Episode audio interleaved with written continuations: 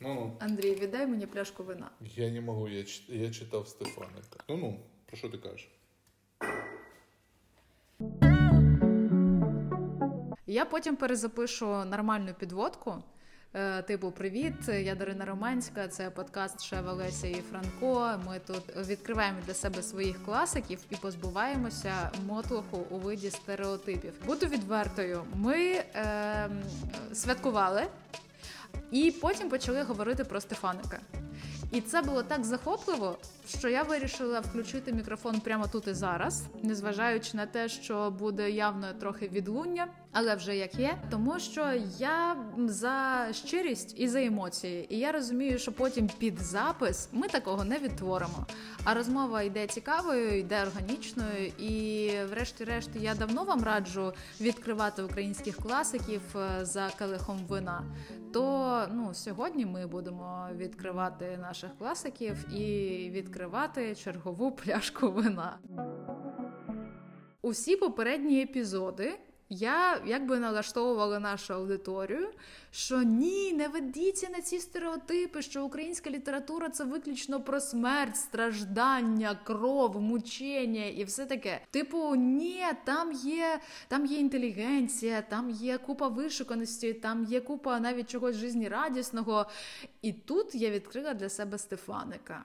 Кров, смерть і мучення це не про українську літературу, це про творчість Стефаника, друзі. Не лякай всіх, не лякай. Ну от якщо ми за келихом вина говоримо про Стефаника, то це порівняння мені дуже подобається. Коли ти відкриваєш Стефаника, то ти думаєш, що зараз я буду тут пити вишикане вино. Потім ти його пробуєш Куштуєш? або так, і ти розумієш, що блін, воно тяжке. Це такий портвейн. А, о, точно, це портвейн. І такий ух. Але потім, коли ти вже третій келих наливаєш, ти розумієш, а, ось у чому була суть, у чому смак цього портвейну. Коли готувався до нашого подкасту, думаю, ну нарешті, нарешті легка форма новел. Вони короткі, я їх швидко прочитаю. Ну, буде легко. В мене був схожий шлях, але дещо інакший. Я знала, що Стефаник це умовно тяжеляк. Але е, мені дуже допомогло порівняння, яке я почула в епізоді про Стефаника у дівчат в подкасті Перефарбований лис. До слова, нещодавно ми записали спільний епізод. Ви можете піти до дівчат послухати цей випуск. Він називається Перефарбовані Шева Леся і Франко. Це насправді була дуже класна, тепла і важлива для мене розмова. Тому ось welcome, ви можете послухати спочатку нашу спільну розмову, а потім послухати про Стефаника. Так от, е, вони, точніше, їхній гість. Він проводить паралель е, Стефаника із е, сучасним режисером Ларс фон Трієр. Я сподіваюся, так правильно звучить його ім'я. І для мене це порівняння воно настільки спростило сприйняття Стефаника. Я просто дуже легко прийняла, що Ну, таке також має бути в літературі. Це такі прийоми досить жорсткі, але вони реально вражають і круто, що українська література настільки різноманітна. Е, така коротенька ремарка. Прошу тут не притягувати за вуха е, щось про меншовартість. Я не кажу, що Стефаник це український Ларс фон Трієр. Ні, Стефаник це Стефаник, Трієр це Трієр. Просто таке порівняння для мене полегшило сприйняття. Тобто, угу, якщо ми сприймаємо тяжеляк в роботі закордонних крутих режисерів, то чому ми не можемо оцінити глибину? Е, На якійсь лекції мені трапилось порівняння, що типу от у Стефаника кожне речення є воно як вистріл. І воно мені дуже відгукується, бо це бляха реально вистріл. Ти читаєш і тебе наповал просто. Це дуже вражає. Питання лише в тому, наскільки ти хочеш бути враженим у такий спосіб. Для мене Стефанак це як журналістська робота, це як журналістські історії про кожну людину. Його неможливо читати окремо, тобто синенька книжечка і все. Ні. Треба прочитати і Кам'яний хрест, і що там, засідання, і т.д. і т.п. Тоді складається враження тієї картини, тих подій, які були в той час, того я підшуковую словом, звіздіця, що відбувався, з людьми, з простими селянами і тим з українцями. І після цього ти розумієш усю картину того, що відбувалося. Зараз Стефаника ну дуже не вистачає, тому що немає такого автора. Можливо, я помиляюсь, але немає такого автора, який би показав усю суть наших е, переживань усю суть нашої біди. Я усвідомила, що е, зазвичай ми про героїв наших говоримо, що ну ось є така персоналія. Ми там говоримо про якісь факти з біографії, а потім вже під кінець ми залишаємо поради щодо того, що почитати, і обговорюємо наші враження від тих чи інших творів. Тут я зрозуміла, що буде абсолютний перевертиш. Тобто ми спочатку поговоримо про твори, тому що для мене Стефаник це перш за все сприйняття його творів? Ну, по-перше, вони складні, я тобі скажу. Тому що мова, як ми визначили покутський діалект, вона ж незвична для нас надніпрянських людей. Не тільки в цьому річ. Ну, певно, це перше, що я е, почула про Стефаника, що це важка література. І для мене це був дещо ну не те, щоб компроміс. Е, Я просто досить емпатична людина, і я навіть е, намагаюся не дивитися там кіно, стрічок, серіалів, де якась рубаніна відбувається. Ну просто щоб ви розуміли, е, з там фільмів Трієра я реально виходила з залу. Ну тобто, ось я просто при тому, що я заморочена на тому, щоб саме зрозуміти стрічку від початку і до кінця, і зрозуміти, ну, типу, задум автора, десь умовно на середині мені стає настільки дискомфортно, я настільки відчуваю ось е, цю всю нужденність, біль, е, безвихідь, що мені стає ну, фізично дискомфортно, і на якомусь моменті я е, розумію, що ну, не варто себе силувати, е, і треба просто зупинити цей процес. Якщо ти хочеш пожартувати про фільм Дім, який побудував да, Джек, да, то ти міг не гуглити. Я запам'ятаю це на всю своє життя. Фільм, красивенний. Особливо останні там кадри, коли він потрапляє в ад. Та ну. Пекло, Андрій, це називається пекло. Так от я повертаюся до Стефаника. Е, Андрій спочатку був такий, типу, е, ну, вражений в тому сенсі, що я думав, що це коротка коротка форма і буде весело. А я читаю, і це складно, неприємно і взагалі. Я розповідаю про це порівняння із е, відомими режисерами іменитими. Бодя каже, чого раптом. І мені достатньо було просто навести приклад твору Діточа пригода. Ну, це реально жестяк.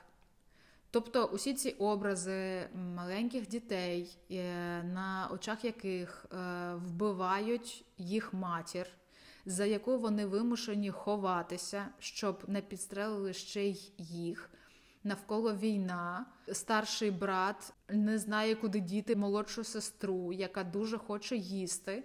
Вони знаходять хліб за пазухою у матері, скривавлений хліб маленька дівчинка їсть цей хліб, вона окривавлена кров'ю їхньої матері, кров'ю якої був просочений цей хліб. Люди, це ж триндець. Ні, це чистий фонтрієр. Е, Ну, от, власне, тому я таку тобі е, паралель і провела Андрію.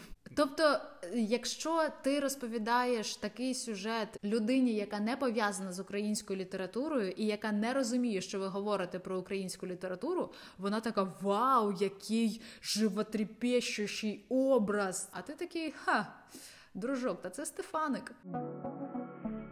В українських письменниках і, наприклад, Стефанику я бачив в його творах те, що він не говорив при житті. Я нагадаю, що він народився е, в родині, де батько був авторитарним. Е, він був е, багатим поміщиком, але був авторитарним. Мати ж була лагідною, і Стефаник любив матір. Ну, більш за все. Є чутки, що, наприклад, ну після смерті матері батько Стефаник одружився практично одразу на 40-й день. Василь Стефаник ну, зробив таку як то сцену да, батькові. Виступив, що він проти цього, і от хочеш, знаєш, от хочеш, я принесу зараз тут труну матері, щоб не допустити того, що ти там одружуєшся на молодій. буквально на 40-й день після того, як матері не стало. Крім того, треба сказати, що Стефаник був неабиякий політик, був депутатом австрійського сейму від українсько-руської радикальної партії. І що мені дуже подобається, Стефаник під час свого депутатства не був базікало. Але він дуже старався для народу, тому що збереглися листи до нього як до депутата. Він старався, він допомагав людям і тому інше. Але нічого про це не казав. В мене е, тут пов'язані два епізоди із його депутатством і взагалі з його політичною діяльністю. Так буде коректніше. Мені щось відгукнулося, що він кинув універ заради політичної діяльності. Те, як я це ну піймала цю інфу, воно дуже одне за одним йшло. Він захоплюється політикою, він агітує за Франка, він долучається до тієї передвиборчої кампанії. Він наражається на таку досить нехилу небезпеку. Його арештовують, його переслідують. Він продовжує займатися політикою і усвідомлює, що йому не цікаве навчання в медуніверситеті. Він кидає навчання в цьому закладі і продовжує займатися з одного боку творчістю, з іншого боку політикою. Я не знаю, можливо, тому що свого часу я мало не зробила те саме, мені так відгукується, але ось цей бунт, такий, типу, знаєш, молодіжний, таке бунтарство, але усвідомлене, воно мені імпонує. Інший епізод, е, я так розумію, що ну досить пізніше він відбувався. Стефаник, коли пішов у політику, він же перестав писати. Тобто він зробив перерву творчості, якщо я не помиляюся, на 11 років. Це досить ніхіло. І е, як він повернувся до цієї да, творчості? Цю історію. Живе собі Стефаник. 11 років людина нічого не пише. Ну але творчий потенціал він вже присутній. І він живе у, з якимось другом. Вони знімають квартиру. Цей друг журналіст. І Я так розумію, що він Стефаника підбурює. Типу, ей, чуваче, ти коли продовжиш писати? Щось якось на цьому ґрунті вони прямо вже майже сваряться і укладають таку угоду, що це його коріш має піти на ніч, звільнити Стефанику квартиру, залишити випивку і, типу, не повертатися до ранку. Цей коріш йде. Повертається вранці, бачить Стефаника, просто на ньому лиця немає. Він блідий, знесилений. Валяються пляшки від випивки, навколо купа всяких скомканих листів. На столі лежать півтора аркуші тексту. І ця новела, друзі, була трохи раніше вже згадана мною діточа пригода. От ну це приблизно так, як з Гасою Українкою, коли ти розумієш, у яких умовах створювався цей твір ти його вже інакше сприймаєш. Тобто ти розумієш, що це прям такий концентрат. Що це не просто чувак сів такий і написав два листочки, і такий о, це новела. Ні, це людина, яка виписувала просто десятки, сотні, не знаю скільки то відбувалось насправді, не буду зараз прикрашати, але річ в тім, що я просто як людина, яка працює з текстами і знає, що таке, коли воно не іде. І для того, щоб в тебе було одне вдале речення, допінг. Ні, ні, ні, я зараз не про алкоголь. Я маю на увазі, що для того, щоб було одне вдале речення, тобі потрібно аркуш списати, а часом і не один.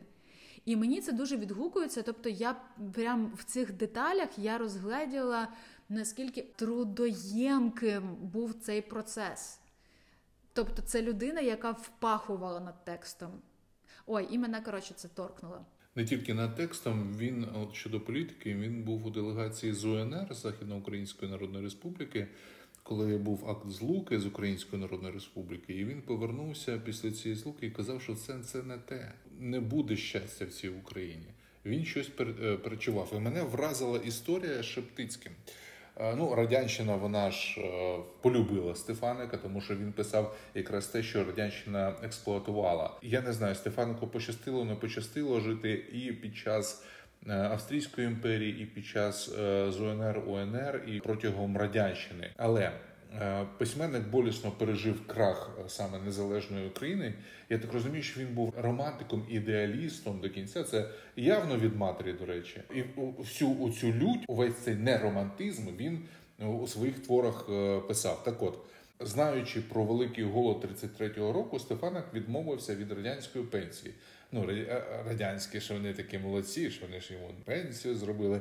Хотіли з нього зробити такого українського Максима Горького. Він відмовився, і про це дізнався Андрій Шептицький, митрополіт Української греко-католицької церкви, е, призначив йому е, своє, е, свою пенсію.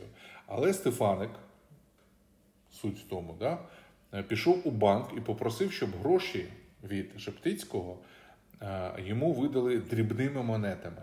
Забравши їх у полотняну турбу, вийшов на площу і почав роздавати жебракам просячи ну, помолитися за обієнних голодом українців. Людина тонка, романтична, ідеалістична. І писати отаке. Це, я думаю, е, велика психологічна травма Стефаника.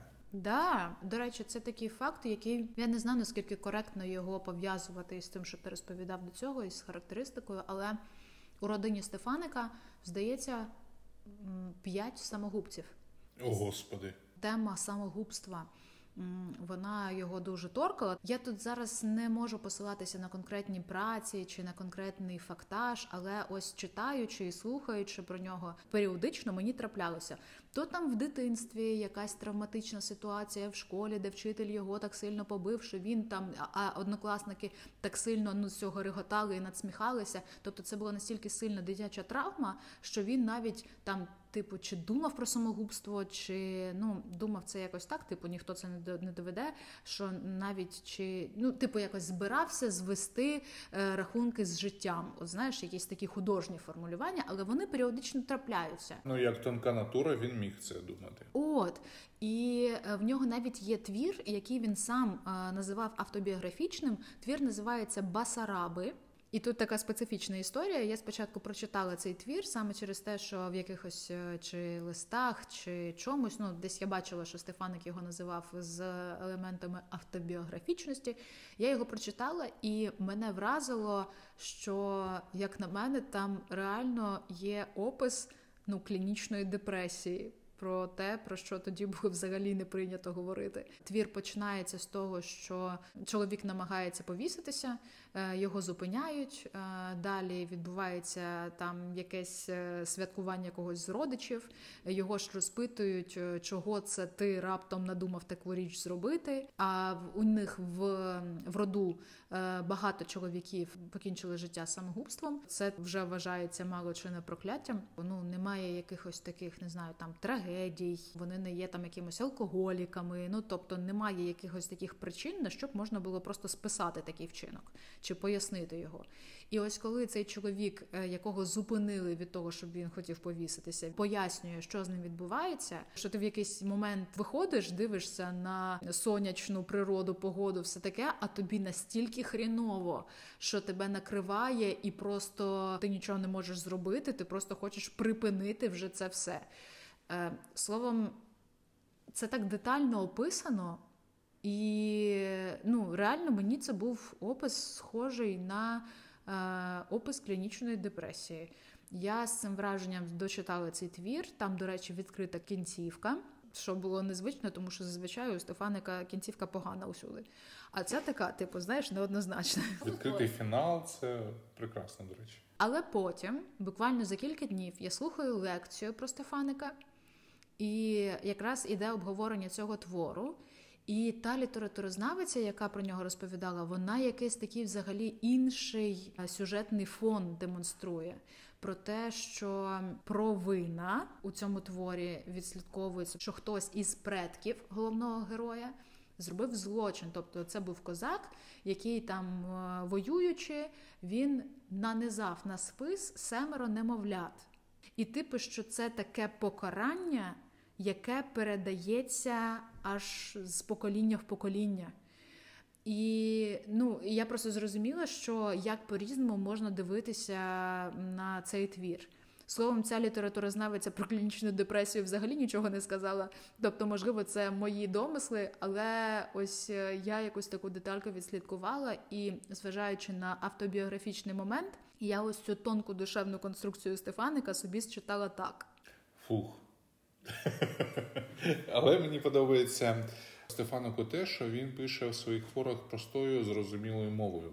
Як знаєш, на телевізії, коли треба говорити на телевізії, на телевізії трохи, да, на телебаченні, на телебаченні, е, коли треба говорити короткими реченнями. Він теж тут пише короткими реченнями, можливо, компенсуючи те, що його діалоги е, на цьому покутському діалекті.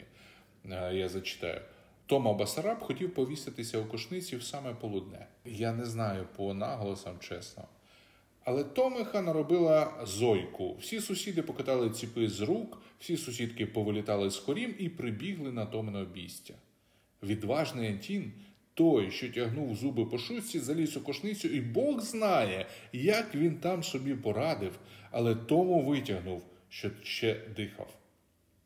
За той час ціле подвір'я заповнилося людьми і дітьми. Вони стояли і дивилися за великим страхом. Коротке речення, крім одного, яке я не можу зрозуміти, де тут наголос.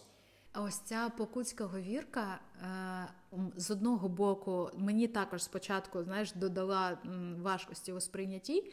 З іншого боку, здається, Тамара Гундурова казала, що якщо Стефаника перекласти на умовно нормальну мову, то це вже буде не Стефаник. Ой, там була історія, що з Сімовичем, якщо не помиляюся, була історія, що типу він сам попросив. Е, перекласти, щоб було зрозуміліше і тому подібне. Симович сказав, що ні, слухай, в тебе все аутентичне, і я ні в якому разі це робити не буду. Не чула цих деталей, але задумалась на секундочку, що якби мені усі ці сенси і сюжети виклали ось так от легко і доступно, ну зрозумілою для мене звичною українською мовою, чи зник би ось цей шарм, такий чисто Стефаник Київський? Я певно погоджуся із літературознавицею, яка наголошує на тому, що в цьому є специфіка, в цьому є якийсь такий додатковий сенс, що тобі складно. Ну тобто, ось це цей процес ускладнення сприйняття інформації сюжету. Він також сприяє якомусь додатковому враженню. Ну дивись, ось тобі е, в синенькій книжці перша ж пряма мова. Ой, п'ю та ще буду, за своє п'ю. Ніхто до того рихту не має. А він мені каже: мой ґрунт прісців єсть. Печітку прибиває та й картає. Я ще не таких вітів видів. Ти ж зараз сам захопився ось цією специфічністю і додаєш наголосу і акценту у цю мову. Е, тобто, дивись, я з тобою не сперечаюсь. Да, з одного боку, воно реально специфічне. Да, це говірка, це всі визнають. З іншого боку, ну реально, типу, після третьої сторінки ти просто звикаєш і сприймаєш загальний сюжет. Тобто мені воно читати не заважало абсолютно, при тому, що я зазвичай читаю не е, красиво сконцентровано дома, в тиші зі свічечкою. Я в метро читаю, наприклад, я там в якомусь гамірному парку можу читати. І мені не заважало це сконцентруватися і зрозуміти головну суть. Але знаєш, що я тебе хотіла запитати? Мені не вистачає історичного бекграунду для того, щоб зрозуміти, в чому шедевральність е, новели Кам'яний хрест. А, оце ти маєш на увазі. Певно, один з найвідоміших творів Стефаника. Е, мені здається, що коли я запитувала у знаючих людей, типу, а що почитати, якийсь топчик порадьте з української літератури, то мені от казали, що Стефаник кам'яний хрест. І мені це якось, знаєш, типу, заклалося, що це ось така класика-класика. Типу, ти прочитаєш, все зрозумієш. Але певно, з усіх. Е, новел Стефаника, які я прочитала, ну кам'яний хрест я зрозуміла найменше. Ну тобто я усвідомлюю, що йдеться про еміграцію. Я розумію, що тоді поїхати в Канаду це не те саме, що зараз поїхати в Канаду. Я розумію, що цей кам'яний хрест, який споруджує головний герой, що це ну тотожність до власної могили. Але Блін, чому? Тобто я розумію, що тоді був якийсь такий історичний період, коли Канада що, вони розвивали щось, для чого їм потрібні були українці, які їхали туди, і не факт, що виживали. А якщо і виживали, то потім з ними також коїлось щось жахливе, чого я не знаю. Швидше навпаки, щось жахливе творилося з українцями тут в Україні, тому що люди бігли практично в інші країни заради щасливого життя. Там теж було життя на цукор, але. Е, Ну там, хоча б було вільніше ніж тут, тому що і в Австро-Угорщині, і в Росії було поневолення українців. Це раз соціально вилізти на якийсь новий щабель це було дуже тяжко, як і тяжко працювати було на землі, що описано і в кам'яному хресті. Якщо ти пам'ятаєш, то він постійно на той багор пліс, там і кров, і піт. Ну там є така яскрава деталь, що він запрягає себе поруч із так. конем. Було чотири хвилі цієї еміграції. Перша була до Першої світової війни, потім одразу після, практично. Була хвиля після війни е, Другої світової. Е, люди бігли, от від нужди. Е, ну, Стефаник взагалі це якийсь місток між Першою світовою, між 19 сторіччям і між визвольними змаганнями часів Української Народної Республіки, Західноукраїнської Народної Республіки, потім Радянщини, практично до Другої світової. Він е, пережив все це, не дивлячись на те, що він практично ну він не те, щоб він був справжнім українським письменником і дуже рідкісним письменником, тому що не був е, репресованим. Ну і ці перші наші переселенці, які поїхали Канаду, в принципі, я не, не хочу таких, знаєте, громких слів чи гучних заяв, що е, українці побудували Канаду, але і досі канадці дуже поважають українців і тих людей, які приїхали із нуля, практично робили Е, свою долю, робили роботу, робили і е, створювали, будували Канаду. Мені просто це стало зрозумілим, чому у нас така велика там е, діаспора. І не тільки там, тому що є ще Бразилія, є Аргентина, є Сполучені Штати Америки. Є та ж сама Польща. Просто люди розбрідалися, аби вижити. Просто це так дивно, тому що ну знаєш, я познайомилася із цим явищем, із усвідомленням, що в Канаді є діаспора українців. Ну, типу, знаєш, це якийсь там е, початок 2000-х, коли це десь в форматі гумористичному. Ну, я не скажу, висміюються, ну але це типу привід для жартів на телебаченні, на якомусь там типу засобах масової культури. Мною це сприймалося як е, ну, типу, соціальний ліфт. Я не бачила в цьому жодного трагізму. Захотілося людям, вони поїхали. Ну е, здобули собі там якось щось, чи влаштувались, чи ну супер.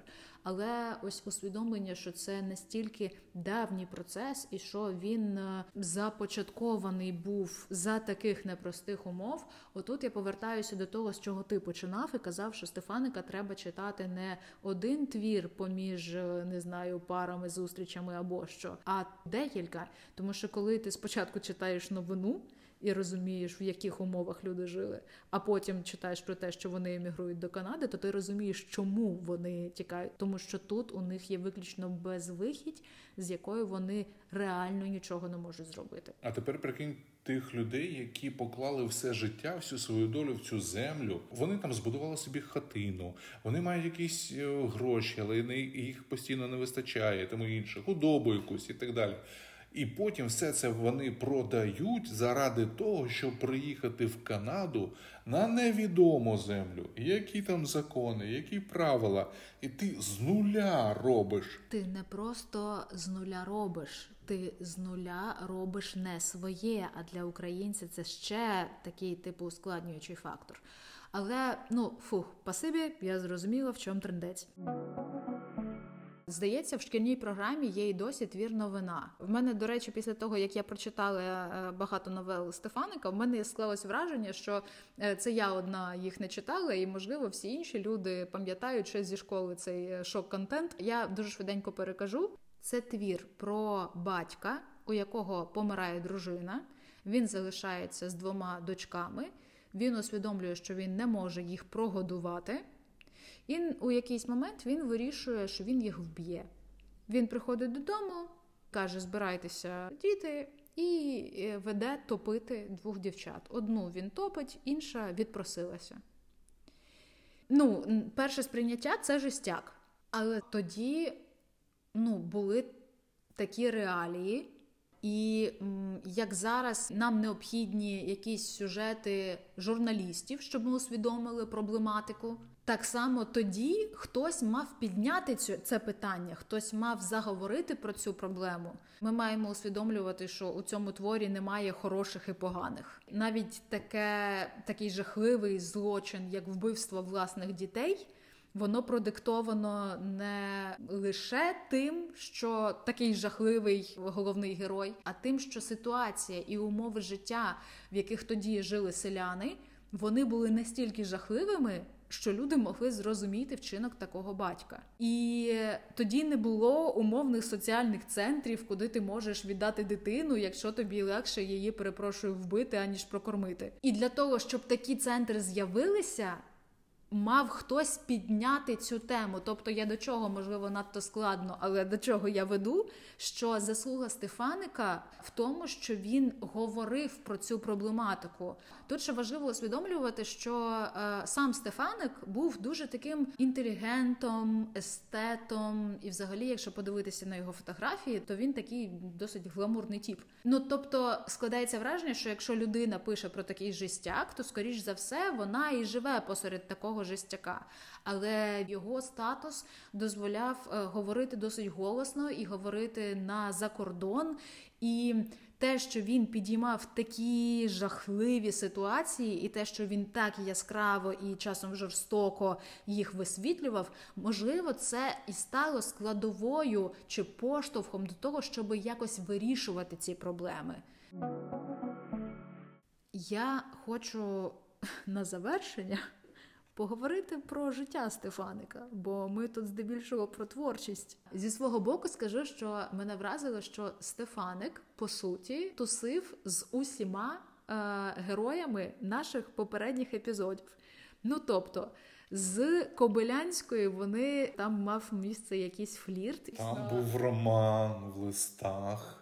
Ну, Кобилянська любить таке. Окей, там була якась інтрижка. Леся Українка захоплювалася творчістю Стефаника. Та ладно, і Леся. Да, ні, ну вона поважала дуже його творчість і реально захоплювалася. Казала, що да, да, це тяжеляк, але це шедевральна. Вона, здається, навіть питала у Франка типу дозволу перекласти російською мовою твори Стефаника, щоб публікувати в якомусь тодішньому модному журналі. Кобилянська, не питаючи, перекладала все, що могла німецькою. Ось, бо знала, бо могла. З Оленою Пчілкою вони були знайомі і також тусили. Навіть є спільна фотка. І не одна. Ну для мене просто є визначальною фотка з відкриття пам'ятника Котляревському у Полтаві, тому що там ну просто блін цвіт нації. І е, Пчілка, і Українка, і Коцюбинський, і Стефаник, і ще кілька дуже відомих людей, яких я не можу згадати. Тобто з пчілкою вони також е, були знайомі безпосередньо. На Франка просто Стефаник, ну я не скажу, що молився, але він дуже його підтримував, дуже захоплювався. Це ну, Франко просто... теж його нормально Ні, ну, Вони не просто були знайомі. Тобто Стефаник прям вважав, е, що Франко це боженька. І на могилу Тараса Шевченка Стефаник їздив для того, щоб вклонитися. У мене просто є така прикольна книжка уривки з листів. Ну тобто, прям по хронології виписані листи, які писав Стефаник, і які писали Стефанику. І ось там в одному з листів, після відкриття пам'ятника Котляревському, Стефаник каже: А типу, там за кілька днів я буду на могилі Тараса Шевченка, поїду вклонитися. Тобто, ти розумієш, люди реально собі планували візит до могили Тараса Шевченка, щоб вклонитися, і назад зразу. З Марко Вовчок там не зрозуміло. Ну тут одно із двох: або він вважав її е, поганою кацапкою, або теж могли щось е, підмучувати. Соломія Крушельницька. Вона не те, щоб мотила, але ну, споглядала на Стефаника. Підфліртовувала. Стефаник на що сказав, що він не може бути е, чоловіком співачки. А що? Я а я звідки знаю? Ще згадала прикольне. От ми про Кобилянську вже піджартовували, а там же ще мав місце конфлікт з Маковеєм. І тут, друзі, е, це просто Санта-Барбара. Е, повертаємося до попереднього епізоду. Якщо ви слухали епізод про Кобилянську, знаєте про її величезне кохання Осипа Маковея, який був редактором якоїсь західноукраїнської газети, яка тоді була досить популярною. Так от Маковей забракував манеру письма Стефаника, і Стефаник написав публічного листа. Тонка натура. Коротше, в них там був публічний махач із Маковеєм. Я так розумію, що все ж таки на ґрунті непорозуміння творчого, але дуже прикольно, що це був мужик Кобилянської. Ем, є ще прикольна деталь: Стефаник практикував секс до весілля тому що коли він одружувався зі своєю дружиною, вона була типу на дев'ятому місяці вагітності. Ну може, чи ви бачили мої очі? Я не знав цього. Альо. Ну там якось так вийшло, що вони одружилися, і буквально, типу, за кілька тижнів вона народила сина. Першого. А ти ж розумієш, наскільки тоді, в тогочасному суспільстві, це був шкандаль. Я не знаю, з чим це було пов'язано, чому так, чи для когось це було взагалі проблемою. Тут можна тільки е, будувати гіпотези. Але я розумію, що в цьому вчинку є певний елемент бунту. А бунт я люблю, тому я звернула на нього увагу. У Андрія ще є дуже прикольна теза, яку я е, хотіла залишити на фінал, але він вже почав про це говорити з самого початку. Але якщо і будувати якийсь висновок з усього наговореного, то мені здається, що ця теза підійде якнайкраще. Вона звучить наступним чином: що нам зараз не вистачає такого літератора, як Стефаник. Ця майстерність передавати трагічність, але ну перепрошую, не розвозувати соплі просто як шкода, що усе це з нами сталося. А ось саме цей підхід, коли кожна репліка як вистріл, це не просто майстерність, це досить такий підступний жанр. Тому що коли ти відкриваєш новелу на півтори сторінки, ти не очікуєш, що тебе розірве на шмаття. Це ще й вміння якось осмислити і з одного боку пропустити через себе, розкрити і показати в таких художніх дрібницях, від яких не очікуєш е, болю. Слухай, я думаю, що під час війни, от зараз Стефаник міг би не тільки передати ті сумні болючі історії, які у нас зараз є, а і правильно заакцентувати. Його б історії були не ті, що це як вибух бомби був би. Ми всі зараз переживаємо якісь складні речі, але от коли ти намагаєшся це якось оформити в слова ну немає цьому якогось адекватного опису, який би передавав усе це жахіття. А Стефаник бляха його знаходив. Слухай, а от цікаво, як би от під час цієї жорстокої війни е, в Росії з нами, а чи писав би Стефаник? Коли розумієш, коли життя настільки жорстоке, особливо там, де йдуть військові дії, чи були е, військові дії, що воно саме по собі вже ну, перекриває е, те, про що писав е, Василь Стефаник. Я думаю, так, тому що людина, яка описала е, окровавлений хліб із за пазухи матері, я думаю, тільки така людина і може описати а. ту жесть, яка відбувається в Маріуполі, Бучі і ще багатьох містах України. А можливо, так, можливо, так, щоб його. Його повідання, якби він зараз жив і зараз писав, були не тільки ілюстраціями того, що відбувається, а й доказами того, що роблять росіяни. Це все складно і це все відверто боляче, але мені важливо, що ми серед наших класиків знаходимо майстрів такого рівня, е, яким ну, ми б могли довірити ну, роботу з такими тонкими і болючими речима. Тобто усі попередні епізоди, вони я на якомусь моменті навіть подумала, що це якось так схоже все одне на інше. Ну тобто, ти, Даша, усюди береш е, якийсь стереотип навіяний радянщиною, розвіюєш його і доносиш протилежне. Типу, ні-ні, ні дивіться, наші не тільки страждали. А тут я читаю Стефаника і розумію, та ні, наші якраз страждали але нашим вистачало сил на те, щоб це настільки круто е, оформити у слова, і їм вистачало сили продукувати з цього ще й сенси. Це викликає захват і повагу, безмежну якусь гордість. Отакий подкаст малята, любі хлопчики і дівчата. Це буде надто жестяково. Я хочу завершити на якомусь позитиві. А знаєте, що це? Ну я ж завжди наприкінці намагаюся якийсь внутрішній розповісти. Окрім того, що ми тут е, впилися з Андрієм, поки розповідали про Стефаника. Е, що зараз відбувається, окрім е, подкасту? Я хочу в чергове подякувати вам за підтримку, за ваші коментарі, за ваші перегляди, за ваші лайки і зірочки.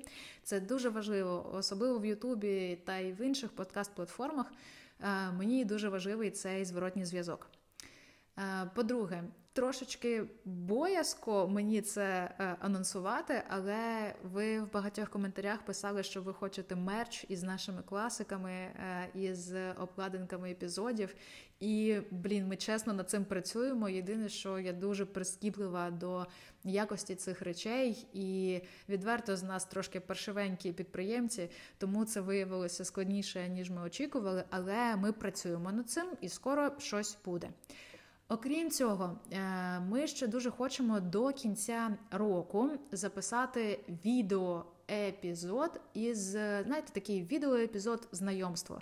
Е, в якому ми будемо відповідати на найбільш поширені запитання в коментарях, або ж на найбільш не знаю, цікаві запитання, або ті, які торкнули нас. Тому незабаром з'явиться окремий допис в Ютубі, де я збиратиму ці запитання, а також я буду збирати ці запитання в себе на сторінці в інстаграм.